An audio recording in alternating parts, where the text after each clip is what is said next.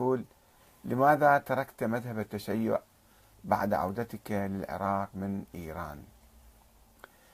في الحقيقة التشيع مفاهيم عديدة ومذاهب عديدة وخطوط أو تيارات عديدة. حب أهل البيت الاقتداء بهم أخذ علومهم أخذ فقههم آه، محبتهم هذا ما أحد ينكر هذا موجود لدينا إن شاء الله ولدى عامة المسلمين أيضا. بدرجة أو بأخرى. آه، أما مثلا بعض الأفكار المغالية هذه ليست من مذهب أهل البيت. عندما الإنسان يحقق ويبحث قد يجد أنه بعض الأفكار المنتشرة بالأوساط الاجتماعية هذه ما لها علاقة بأهل البيت. مثلا التوسل بهم أو الاستغاثة بهم أو طلب الشفاء طلب الحوائج من عندهم هذا أشياء نهى عنها أهل البيت ولا, ولا يقبلون بها.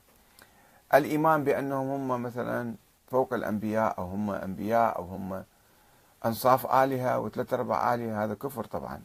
هذا بعض الناس ينسبوه إلى أهل البيت. الآن موجود في بعض الأوساط حتى في أوساط الحوزات.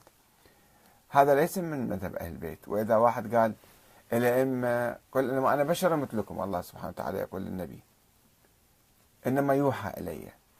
بس فقر بشر. يجي واحد يرفع الأئمة على مستوى البشرية. هؤلاء مثلا هم يديرون الكون الرزق والحياة والموت وكذا بيديهم. أو هم خلقوا الكون والعياذ بالله. هذا شرك بالله تعالى وكفر هذا. فإذا واحد تبرأ من هذه الأشياء لا يعني أنه ترك التشيع. في أشياء خطيرة دخيلة في مذهب أهل البيت. إحنا نحاول أن يعني نعود إلى مذهب أهل البيت الحقيقي المتفق مع الإسلام مع القرآن الكريم.